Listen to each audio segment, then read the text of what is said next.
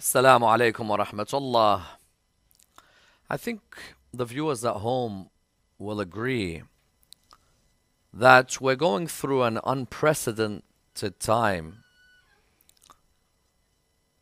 in terms of discussions concerning sexual morality.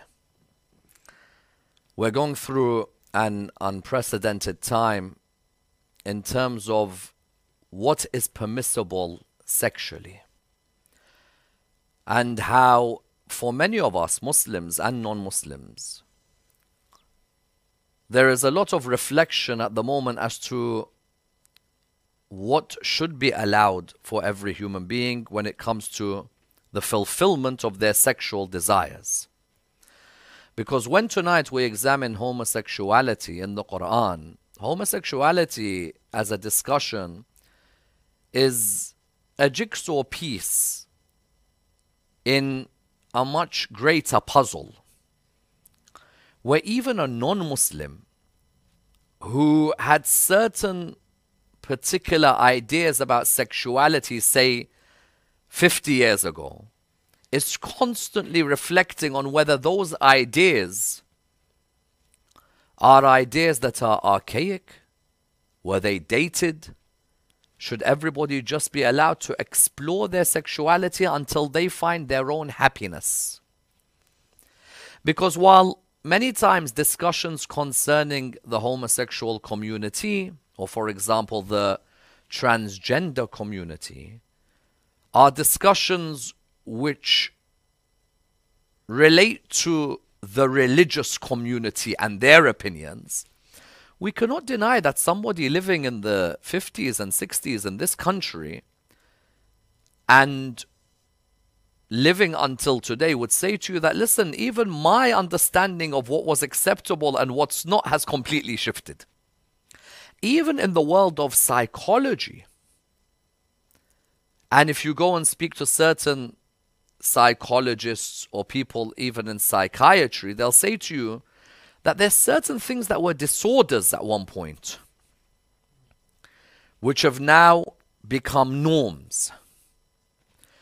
For a person to say that Islam or religion generally is what tends to have an issue with, for example, homosexuality or with a person being of a transgender disposition or orientation or lifestyle, the reality is that all of us as human beings at the moment are re-questioning our norms and re-questioning our moral barometers. Because you've got one school who'll say that there's a moral code that's given to us by revelation. Whether it's called the Bible or it's called the Torah or it's called the Quran. And then you've got another school that says no. Social Darwinism dictates that at the end of the day, you find your rights and wrongs. You can't dictate to people what's right and wrong. If it brings you a certain amount of pleasure, the act that you're performing, fulfill it, fulfill that moment of pleasure, see what it brings you, and then from there you either agree that this is something that you enjoy or you completely leave it. But don't go around judging others. Now, this discussion becomes even more important because of an a couple of angles. One angle is that a lot of the television shows that we enjoy watching may have people who identify themselves as gay or identify themselves as lesbian or identify themselves as bisexual or even identify themselves as uh, transgender, for example. And these, in some cases, are household names. Some of these shows we won't miss we actually enjoy the banter that takes place, even though our religion, we know, may have certain opinions. But we've come to find a lot of this normal. If I live in Britain, or I live in Canada, or I live in America, I probably have worked with somebody of an identification or an orientation of same gender. And that person, in all honesty, may be one of the nicest people I've ever met in my life. At that moment, I realize that today's discussion differentiates between the ethical attitude I have to somebody and what my religion and its laws and its verses are discussing. Because I don't want anyone who finishes the discussion of homosexuality in the Quran to go out there and become this person who slanders a group of people because of their lifestyle. At the end of the day, I may recognize that I live in a world where you find such things acceptable, but I may come from a world where I rely on scripture. And even the reliance on scripture brings about its own debate because you can still find imams in the Muslim world today who are gay. In America, in South Africa, I even saw a BBC documentary of an Iranian imam who was gay. And this Iranian imam who was gay talked about a lot of the oppression that seemingly he had uh, he had felt for a long time in his life because he had wanted to come out as uh, as gay. But you look at certain majority Muslim countries, such as Saudi or Iran, you're not going to have anyone come out as gay because of the fact that a lot of the hadd prescribed, you know, the hudud, in most schools of Islam dictate what was dictated to the Jewish and by the Jewish community. Because, in my opinion, the first scripture you have to begin with is the fact that Judaism is a religion that completely prohibits homosexuality. Normally, a lot of people assume Islam because we're the ones who always get the bad press. I rarely ever have I remembered a scene on the news where anyone mentions Judaism's complete anti homosexuality stance. It's as if that's completely swept under the carpet. But if you read, for example, I don't know, the book of Leviticus, for example, and you're looking at the Bible, you're looking at Jewish teachings, you're looking at what's discussed in Genesis or Deuteronomy, and Leviticus in particular talks about if a man lies with another man, this is seen as a complete indecency. As in, they've com- committed a detestable act which, according to Jewish law, is punishable by death. Judaism is arguably the strictest when it comes to homosexuality. Therefore, I, as a Muslim, when I'm discussing homosexuality in scripture, the first group of people in reality who I have to discuss is who? Is the Jewish community. Because the majority of the prophets went to the children of Israel. And if we say that the children of Israel the Jewish community, majority of them will know that they have the firmest stance against homosexuality. But do they openly say it when we live in Britain? I can't remember seeing anyone in the news who's of a Jewish scholarly background who, where this is discussed. And you'll still find in Hollywood that there'll be people who are pro gay rights, gay marriage, and so on and so forth. And many of their best friends are Jewish they wouldn't have many Muslim best friends because the whole idea is that Islam and the Quran in particular is the most detestable. Do you remember watching on YouTube when they go around to people and they what they do is they uh, make them read what the yeah what the make them read from the Bible but it's covered with Quran. When they read these people are like, yeah, obviously this is the Quran. We know the Quran is one book which is extremely vile and it's got and then they're like, no, that's actually uh, the Bible. We just put a cover of the Quran. They're like, what? Because Judaism, no one would associate with this thing. But in the Bible, like in the Quran, the discussion of homosexuality is there, in particular with the story of who? The story of Lot and Sodom and Gomorrah. We agree? Because what is the act that is most associated with the homosexual community, sodomy. What is the word for somebody who is gay in many of our communities? We relate him to Lut alayhi which is unfair as well. Because that means that none of us will name our kids Lut. Will anyone name their kid Lut? Although the maqtal of Karbala and Imam al-Hussein alayhi is of course a maqtal written by Lut bin Yahya known as Abu Mikhnaf. the Maqtal Abu Mikhnaf, his name is Lut. At that time, nobody would call him Luti. In our communities, we attribute, because it's in the story of Nabi Lut, if you see someone, you'll, you'll say that that person, for example, if he is of a particular orientation, which in some, t- in some cases can be a bit derogatory as well. Because I do believe that this issue of homosexuality, in terms of what we see in people's lives, is has got its shades of grey. I don't know what people's childhoods were like. I don't know what people go through at home. I think there's a lot of people who have been in traumatic experiences. But when we see somebody who is of the orientation of being gay, you'll call them what? Luti, because of Lot. Luti. Of course, in fiqh terminologies, you'll see the la'it and the malut. The la'it and the malut. And for the lesbian, so you have male, male, and you have the lesbian, female, female, you'll see the word suhaq mentioned. Okay? Are these all discussed in the Quran? Of course.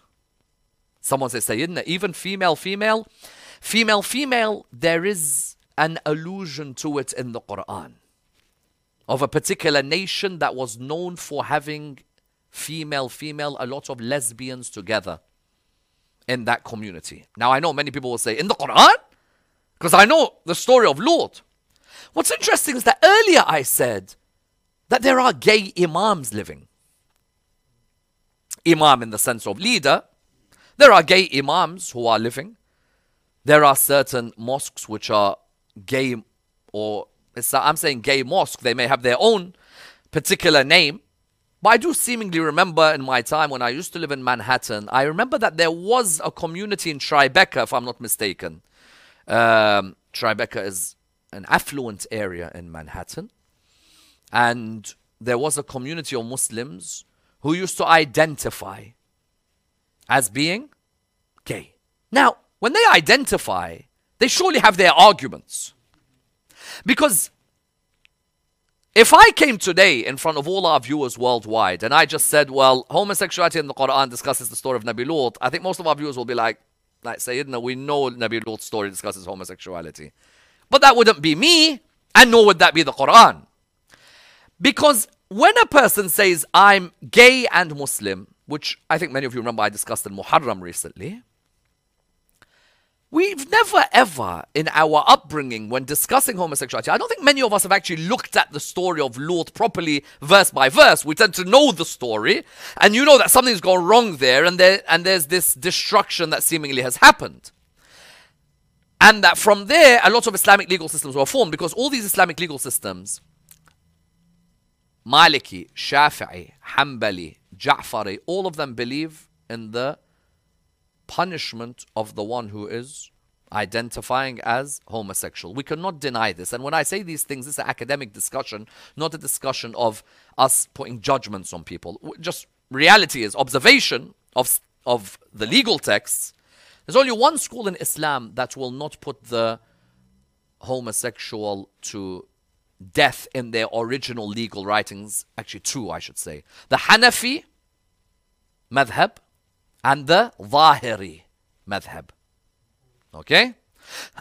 Hanafis do not punish by death unless it's a repeat offenders is a is a different situation.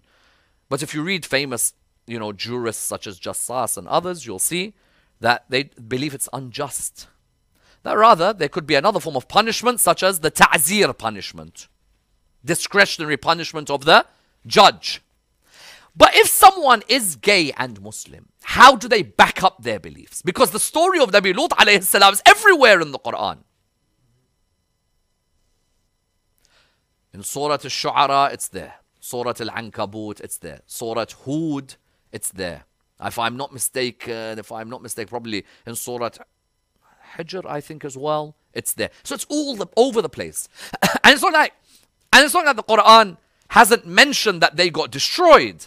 So, how can a person live in the 21st century as I think a good number of Muslims are either in the closet, is the terminology that is normally used when you haven't come out, you're in the Either they're in the closet or they have come out and they found their community. But they must surely have ayahs of the Quran to back up their stance.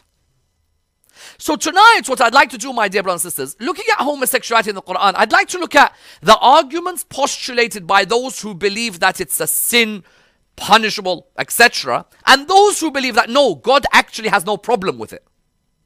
Because I know some people at home will be saying, hold on a minute, how can you show in the Quran that God has no problem with it? Well, let's look tonight. Because there are families who have either a son who is identifying themselves as gay, a daughter who identifies as lesbian, and these are in our communities, by the way. And if they want to come to our mosques, by the way, we can't this we can't not stop because this is God's house, not your house. They're coming to worship God. But they have their arguments for why they believe that it's okay for them Quranically. Someone says Quranically? Yes, Quranically. They have their arguments. Now, let's begin with the arguments which are given by those who say that clearly the Quran, that's like majority of Muslims, who say that clearly the Quran, no difference with the Jewish community. In the same way that the Jewish community prohibits homosexuality, the Quran prohibits homosexuality. And they say that if you look in the Quran, there are a number of chapters. Let's pick one, for example, today, which is chapter 29. I'm going to flick through the chapters which talk of the story of Lut, but there's certain salient points we want to look at. Chapter 29, Surah Al-Ankabut, which I know many of you will be reciting sometime next week.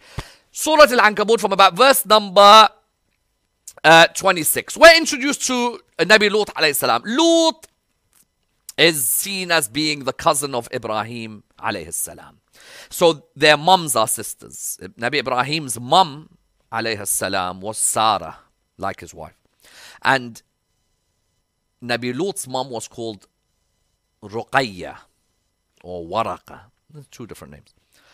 And Nabi Lut had a sister called Sarah. She ends up marrying her first cousin Ibrahim. Okay, so Sarah, wife of Ibrahim, is Lut's sister. And Nabi Ibrahim alayhi salam's first cousin.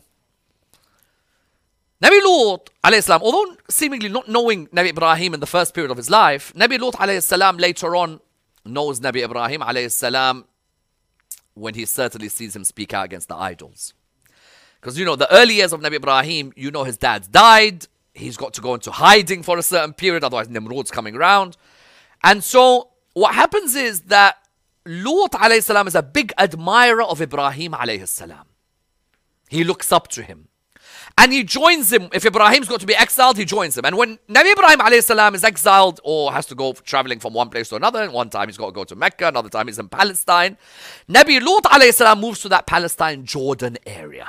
This is where a lot of the discussions of Sodom and Gomorrah, okay, in that area.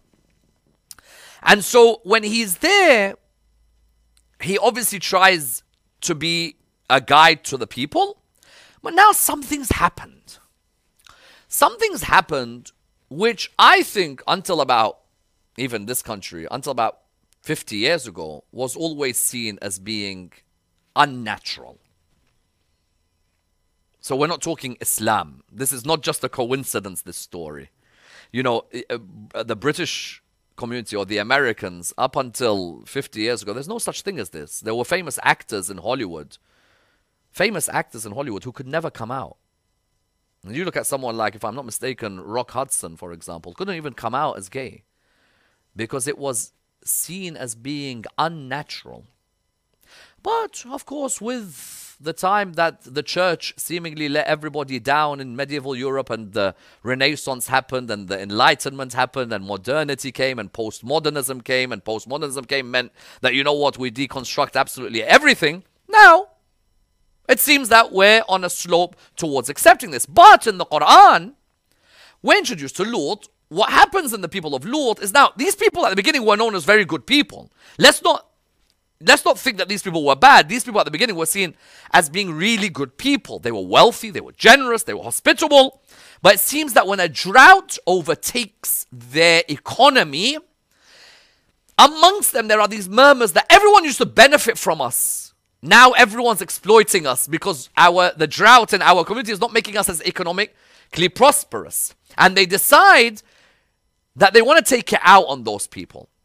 And this is very important why I mentioned this because the argument of the people who believe you can be gay and Muslim is that they say that in the Quran, if you look at the description, the problem is with their moral behavior because greed overtakes them, because they begin to rob highway thieves.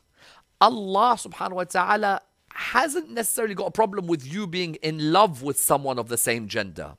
He has a problem with the moral vices that had overtaken them, okay? And they come to one major point. What is that one major point? The one major point they come to is that what takes place is because they have so much anger against the people who are coming past their town, who they feel are doing better than them, they end up doing what? They end up raping them. Allah is angry with rape. This is a very important point. Look at Surah 29, verse 26. فآمن له لوط Lot believed in Abraham. مهاجر وقال إني مهاجر إلى ربي. I go on a journey, migrate to my Lord. إنه هو العزيز الحكيم. He's the Almighty and He's the All-Wise. It continues in verse 28 ولوطا إذ قال لقومه إنكم لتأتون الفاحشة Verily you commit something which is lewd, something which is a transgression. ما سبقكم بها من أحد من العالمين This lewd act that you perform is what? Is one which none of the people of the worlds who've come before you ever committed. Okay? None of the people who had come in that area have committed. None of the people across the whole world have committed. We don't seem to find anywhere in the stories of prophets before Ibrahim alayhi salam, not that there were huge generations of them, but Nuh alayhi salam, you know, uh, or Sheeth alayhi salam, or these prophets, you know, and when you read about Hud and Salih, we don't really see much. Remember, Lut and Ibrahim. Before Ibrahim, we're not talking about many prophets in the Quran, are we? Okay? He's telling them about a certain act which he finds disgusting. He finds that even Noah's people weren't getting up to this, and they were pretty bad. Qabil was, you know, Cain and Abel, he was pretty bad, but even he wasn't doing this. أئنكم لتأتون الرجال وتقطعون السبيل You proceed unto men. Simple. I don't think it can get more blatant than that. You proceed unto men. أئنكم لتأتون الرجال وتقطعون السبيل and you act as what? Those who plunder people on their journeys. Those who plunder the wayfarers. And you've also got clubs for these acts. So these clubs that you see in San Francisco, for example, or in New York City, or for example in Soho. It's not the first places. No, it's begun here in the Quran. Because what's a club in, in Arabic? What would you call a, a, a club? Nadi. You agree? Yeah, the word nadi. وتأتون فيه ناديكم المنكر. هو sometimes you may hear someone saying you go to the nightclub melha. Sometimes you hear nadi. So if you say football club, you normally say nadi, that club. Yep. Here, what you have is that there's some sort of gathering, some sort of assembly, some sort of club where they go and they blatantly have orgies. They all come together, and this is no different to what we saw in the last 50 years. You see, there was a rise of what was then at the time, they used to call it, I don't think it was necessarily right to call it that name, but it was associated with the homosexual community, the AIDS virus but what you found is that the homosexual community in New York and San Fran was dying one after the other. And where were they all meeting? They'd go to gay to go to these bathhouses. And in these bathhouses, they would be engaging in the same sexual activity that is mentioned in the Quran. So look, the Quran doesn't just mention that you go to men, you meet up in assemblies, in clubs as well. You know, sometimes people say this Quran is 4,000 years back. You go San Fran, you'll find it. And you go Soho, you'll find it. And you'll go to New York City. Of course, a lot of these places got closed because of the spread of AIDS. A lot of these got clo- closed. And later on, people found ways, because people will still find ways of go around it. Okay, I'll use contraceptives, for example, or I'll use something that within 40 days I make sure that HIV cannot affect me, but I have to take this pill every single day if I find out that there's a risk of uh, unprotected sex and so on. So what we find here is they replied by saying what? They replied. I can't deny that their reply is pretty similar to some of the homosexual community in the world today who are not believers in God or the day of judgment find all this nonsense. I'm not saying the Muslim who who identifies, but rather فما كان جواب قومه إلا أن قالوا ائتنا بعذاب الله. Okay, bring us the punishment of your Lord. He said, Your Lord punishes. In kunta min as If you're truthful, where's your Lord's punishment? And he actually has to ask for help because he sees that this community, in terms of their stand and their belief, they're not going to let go. قال رب انصرني على القوم المفسدين. My Lord, help me against this mischievous group of people. And then you found that Allah subhanahu wa ta'ala mentions that these people, according to the Quran, no different from the Jewish belief, by the way, just in case someone says, you Muslims are causing hate. No, no, no. Firstly, we're reading scripture. And secondly, uh, if you want, you can go and discuss with a Jewish lawyer what he thinks about homosexuality and try and take him um, on this path. And you find that the Quran says what? The Quran says, قالوا إنا مهلك أهل هذه القرية. We're going to destroy the people of this town. إن أهلها كانوا ظالمين. For verily the people of this town were unjust. There's a reply. Nabi Ibrahim tells those angels who said it to him, قال إن فيها لوطا. Lut is amongst them. قالوا نحن أعلم بمن فيها. We are aware of who's in it. What are we going to do?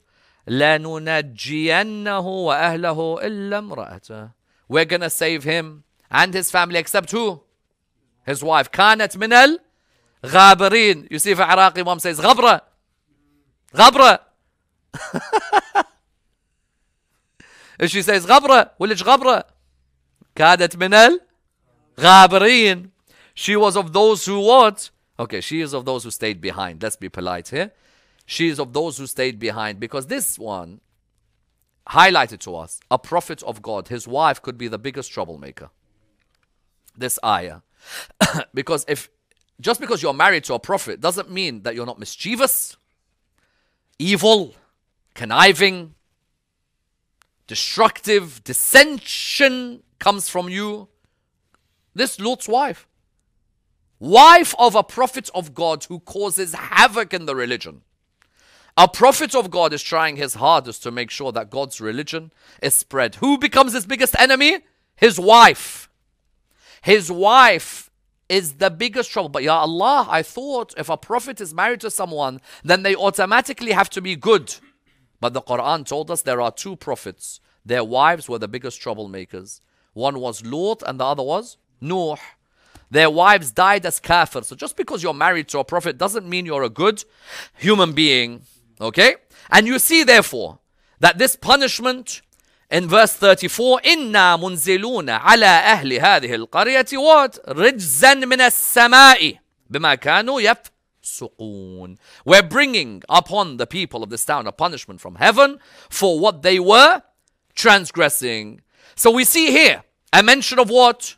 A mention clearly that Lut and his people, even though he tried to guide them, they not only had uh, male male relations, same gender relations, but they also had clubs they'd all go to. So there would be more than a group of them who were engaging in relations with each other until they were destroyed. Again, is this mentioned in the Quran? My dear viewers at home, Surah 11. Let's go again in the Quran. Surah 11 again discusses from about verse 77. If any of you find it, please call it out. Surah 11, verse number 77 of the Quran. Okay? If you look there, again, we're introduced to this, uh, this news about Lut alayhi salam. Because you know what happens? When he tells them that I beg you, Stop performing this act, men going on to men. Later it became woman going on to woman.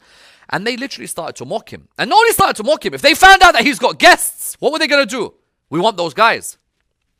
ولما جاءت رسلنا لوطا سيء بهم وضاق بهم ذرعا وقال هذا يوم عصيب they came unto Nabi Lut alayhi salam he was grieved for them he fell for them this is a distressful, distressful day next verse وجاءه قومه what were they doing يهرعون إليه the people came rushing unto him they were after him they were rushing this wasn't a case of you know what we just do it in the privacy of our homes we're gonna come and raid this house ومن قبل كانوا يعملون السيئات before that, these people, what were they doing? They were doing these evil deeds. He then replies to them. This is a very interesting reply. قال يا قوم هؤلاء بناتي هن أطهر لكم فاتقوا الله ولا تخزون في ضيفي. This is very interesting. ولا تخزوني في ضيفي. Don't humiliate me. لا تخزوني. You know we say that? لا تخزيني. When the Quran says ولا تخزوني في ضيفي لا تغزوني يا جماعة قدام الخطار Don't what? Don't disgrace me. I've got these guests. And these daughters of mine, daughters, either literal or daughters could be the ladies of the community. Interesting point here. If God's got a problem with them, not because he's got a problem with homosexuality, but he's got a problem with rape, Would you offer your daughters to a bunch of rapists? You know, these daughters of mine, if you can, like, uh, I know you guys are rapists, but you can now take it out on the girls instead of the guys. Because the argument is that it's not, God doesn't have a problem with male male as if you find love. He has a problem because of them raping. Okay, so why is Nabi Lut saying, take my daughters? You got a bunch of rapists right in front of you. You say, you know, my daughters, if you don't mind. If rape is the problem, he could say, listen, why don't you love my daughters? Why is he offering his daughters? He's saying because the path of male and female is what is guided by God. You see, my dear brothers and sisters, food is neutral. You either guide it to good or bad. Hence, Islam guides us Eat this type, don't eat that type. Sex is neutral. You either guide it to good or bad. But who defines for you good and bad in the world of sex? This is the point. قالوا لقد علمت ما لنا في بناتك من حق. You know we're not interested in your daughters.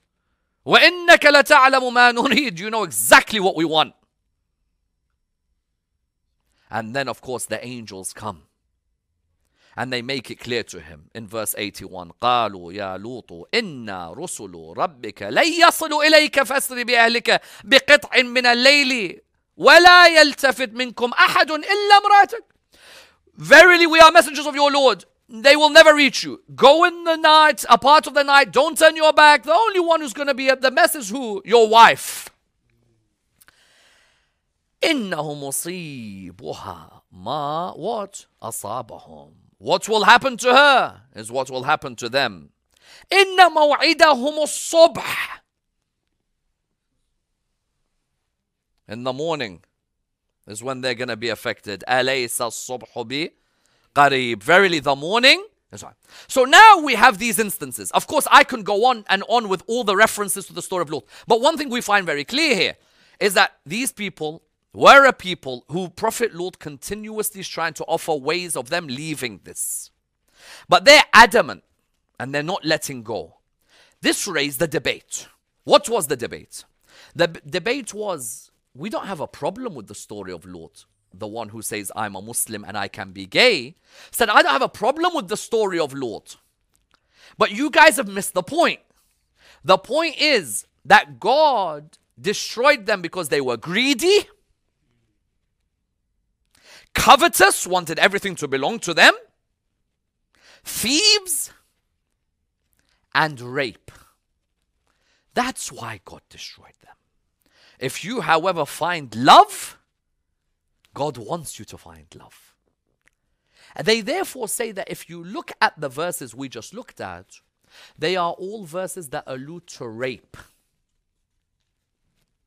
If you look, for example, in Surah 15, verse 67, Go to Surah 15, verse 67. They say, in those verses in Surah Al Hijr, for example, in Surah 15, verse 67, they say those verses are verses which are talking about rape.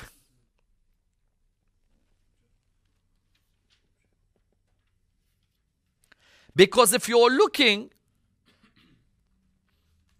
in verse number 68, you see, قَالَ إِنَّ هَؤُلَاءِ ضَيْفِ فَلَا تَفْضَحُونَ These are my guests. Do not, please do not disgrace me.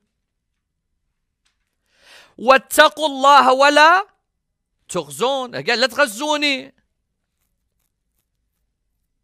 Here we see that they're putting the point forward that the problem that Nabi Lut has isn't that you people can't find love. It's don't rape. I've got guests, you guys want to come and rape them. There's only one problem with that argument, apart from the fact that you don't normally give your daughters to rapists. But there's another problem with that argument. What is it? And that is, there's always this one line repeated continuously. I'm not going to deny تقطعون السبيل shows that they had moral vices like being highway thieves. Okay? I'm not going to deny that. But there was always this one line repeated by Lut alayhi salam all the time. And that was relating to going to men. That's it. Going to men.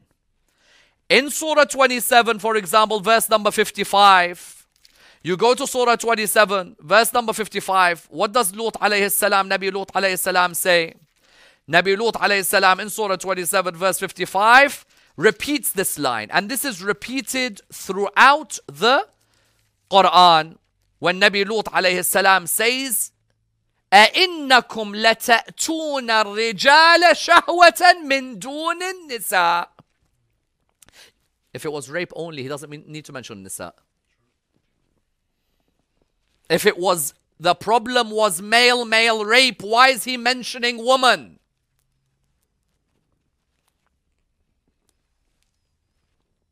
If the problem is male male rape and male male sexual relations are allowed, why does he say min dun nisa? You come unto men with lust rather than unto. Why doesn't he just say, Why do you come to men with lust? Rather go to other men with love. Why is there a point about woman? Because he's saying that whether it's lust or it's rape, whatever of that which you enjoy is unacceptable. Male for the female أئنكم لتأتون الرجال شهوة من دون نساء بل أنتم قوم تجهلون In the same Surah Al-Ankabut that we started off with in Surah 29 verse 29 all that was mentioned was أئنكم لتأتون الرجال وتقطعون السبيل So someone could use that and say this is just rape أئنكم لتأتون الرجال وتقطعون السبيل means what? Means why are you going to men? But the problem was Surah 27 because Surah 27 says أَإِنَّكُمْ لَتَأْتُونَ الرِّجَالِ شَهْوَةً مِنْ دُونِ النِّسَاءِ So therefore, when a person says, if you look in the Quran, the problem isn't male-male relations. If I find a male who I love, what's the issue? No. They say the problem is only the rape. We reply by saying, then why is he saying lines such as, you're going to men besides going to woman. You're going to men with lust besides going to woman. Why mention the woman? Yeah. However, they still come back with more arguments. Very interesting arguments. We've seen the Quran is talking about a nation that was destroyed because of this particular act, where Muslims and non-Muslims for a thousand no, not a thousand, two thousand, not two thousand, three thousand years after this, we're not going anywhere near these. Publicly, I'm saying. Privately, there are Muslims who do everything. I don't put it past the Muslim bestiality, incest. Eh, human is human. If their sexual desire overtakes them, there's no limit to what they'll do. But I'm saying publicly, publicly, Muslim and non-Muslim, in many cases, weren't promoting these things. Someone says that I can be Muslim and homosexual. How? He says because the Quran. Say what? The story of Lot. He said, forget the story of Lot. In the Quran, God shows that He wants diversity. Diversity? Yes. You know, many of the movements are always have diversity. We should be diverse in our orientations. They say the Quran says, Surah 17, verse number 17, 84, 84. Surah 17, verse number 84.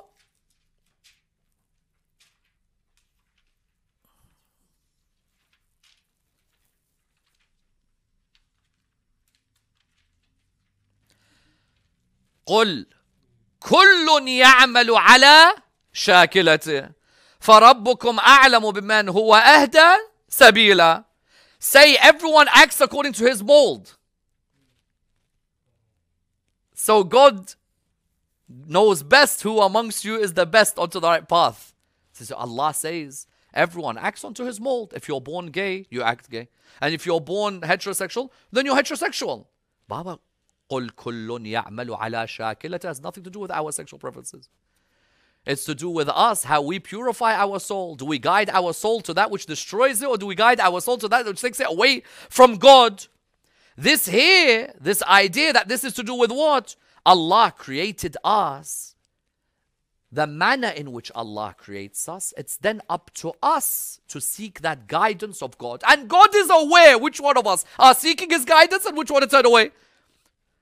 How did they interpret this? قُلْ كُلٌّ يَعْمَلُ عَلَى شَاكِلَتِهِ means everyone acts up to his own mold. But you have to act according to your beliefs, your preferences. We should have diversity. The Quran encourages. If you enjoy this, you enjoy this, it's up to you. Everyone should act unto his own mold. Nothing to do with the tafsir of the ayah. Nothing at all. Then you have, for example, the idea that's given, this is a famous one. Very interesting. Because I many people will not think about it, but they will recite it. Surah 30, verse 22 of the Quran. Go to Surah 30, verse number 22.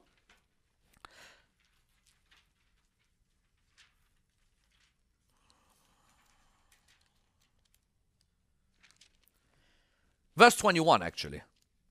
Let's go, verse 21. وَمِنْ آيَاتِهِ أَنْ خَلَقَ لَكُم مِّنْ أَنفُسِكُمْ أَزْوَاجًا Allah has created from amongst you mates. لتسكنوا إليها وجعل بينكم مودة ورحمة So you say, look, Allah has created from, among, from you, from you, uh, for you, from yourselves, mates. So those mates may either be male or they may be female. Say so here Allah subhanahu wa ta'ala doesn't say that He's created you that you're male and you have to marry a female. Allah subhanahu wa ta'ala has created you. He says amongst his signs is that he created from yourself azwajan. Okay, from myself azwajan, that there is a soul male and a soul female. And that that is the partners. And that there are many other instances where we are told about the marriage between a male and a female, let alone prohibition between the marriage of a male and a male or a female and a female. Then you even have arguments that there sometimes are people who may be transgender in the Quran. They may be asexual. Asexual. You know, sometimes you, call, you talk in Arabic of them khannath.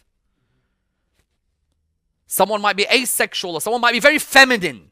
There are some people who, because they're a bit camp and feminine, the self fulfilling prophecy is you must be gay because, for example, you like art, you like fashion, that means you're definitely gay.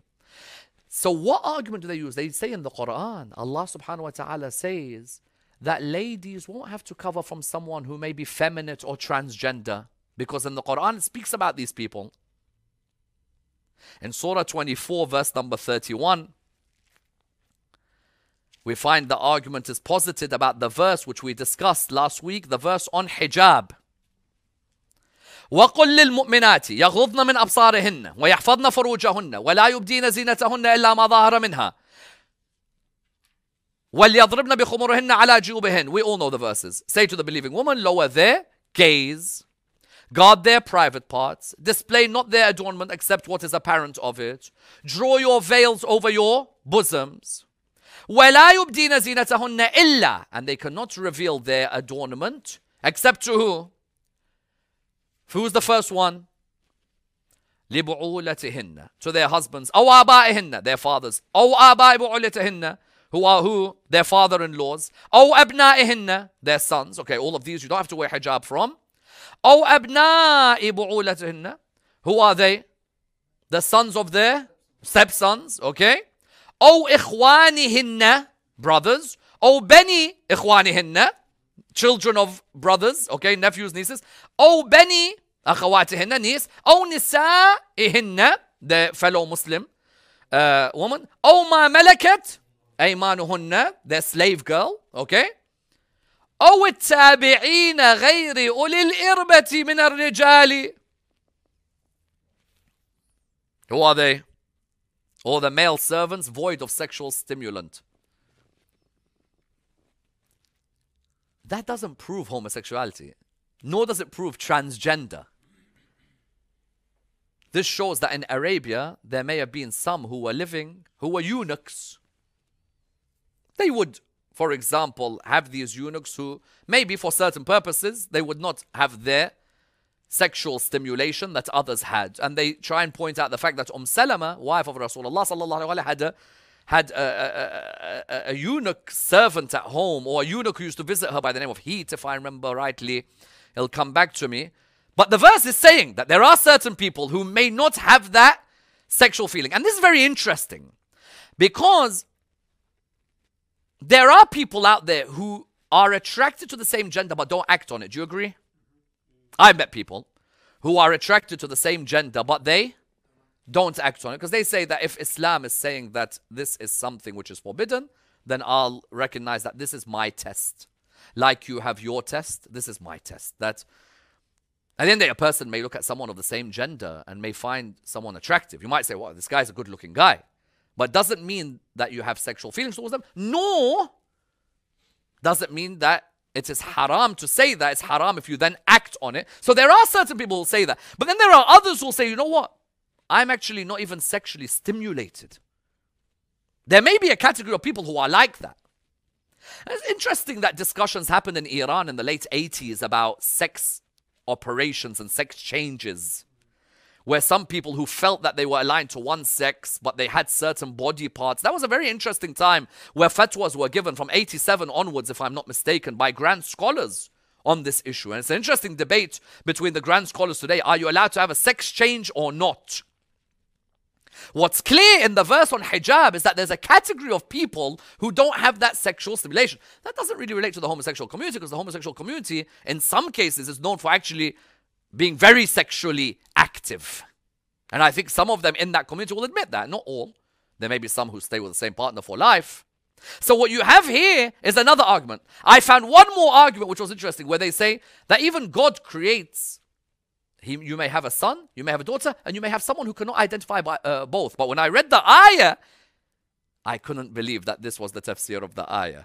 Go to Surah 42, everybody at home. Surah 42, verse number 49. Surah 42, verse 49 of the Quran. It's pretty much towards the end of Surah Ash-Shura, if I'm not mistaken. Okay, I want you guys to read this, every single one of you at home, and tell me, tell me what you think of this particular ayah. لله ملك السماوات والأرض The kingdom of the heavens and the earth belongs to God يخلق ما يشاء He creates uh, whatever He wants يهب لمن يشاء إناثا ويهب لمن يشاء ذكور Allah gives to whoever He wants females and to whoever He wants what? Male أو يزوجهم ذكرانا وإناثا now, those of us who may not know Arabic too well, we look at that, or he makes what? Or he makes them what? Marry, for example. That someone might even think that.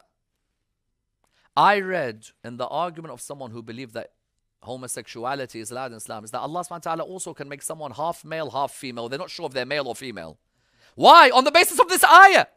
أو يزوجهم ذكرانا وإناثا أو يزوجهم ذكرانا وإناثا means what? Allah could give you a male or he could give you a female or he could give you both in your family ويجعل من يشاء عقيما and some people could be made to be barren not have family for example but it's very interesting how you could look at the ayah and you're like oh يزوجهم ذكرانا وإناثا but it's talking about God giving isn't it So if God's giving male, or we give some female, oh, yuzawijuhum, pair male and female. So someone said pairing male and female is very simple. It means that you may have, you may be a male with certain feminine features. You may be a female with certain male features. No, no. Or he may give you a male and female together. He gives some of you a male. He gives some of you a female. He gives some of you a male and a female in the house. So you found that the arguments that were given are arguments still being postulated today. That Allah wants diversity. Allah wants pairs to find love. And Allah says that some people you don't have to keep a hijab from. So some people are asexual, some people may be transgender, maybe. And now we live in a society where we don't know if you can say he or she anymore. There's all these debates Peterson has in Canada and others about how do you address the female pronoun and so on and so forth. We live therefore in an unprecedented time. I cannot deny that I, in many cases, do not know what a person goes through when they feel that they are of a particular sexual orientation. There are a lot of people out there who are of a particular sexual orientation who go through an immense difficulty. It's a trial in some cases. A trial because of family, a trial because of community, a trial because of religion. And it's not for us to close the doors on people when it comes to them finding themselves. Ethically, it's not right to go out there and hurt somebody because of their sexual orientation. But if a person wants to look at law, then there really isn't much difference between what is seen in Judaism and what's seen in Islam. Are these laws meant to still be applied today? Seemingly not. The reality is, if you ask many of the Grand Maraja, you'll find that the hudud have limitations. These are hudud of a thousand years ago. How applicable they are today one school and another varies. And it's not just a person saying the Shia will stop hudud, for the Shia may have instances of hudud, but even amongst the Sunni world, you have the Hanafis may differ with the Shafi'is and the Malikis and Hanabila when it comes to the application of this. But the reality is that when you look in the traditions of the Ahlul Bayt, salawatullah wa alayhim, there are discussions of people of a homosexual orientation who come to them and admit what they've done. And it's very interesting that the Imams always try and find a way in which the door of forgiveness is always open. And that should always be our stance as well. The reality is, studying scripture is one thing, the trials that you face in life, whether you're a Muslim or a non Muslim at home, is another. These people in the story of Lot were intoxicated by their act and they went to a certain level. And there may be others who get intoxicated that much. And there may be others who do not understand the trial that they face. Thank you all for listening. We'll continue tomorrow. Wassalamu alaikum wa rahmatullah wa barakatuh. Hey, hey, hey.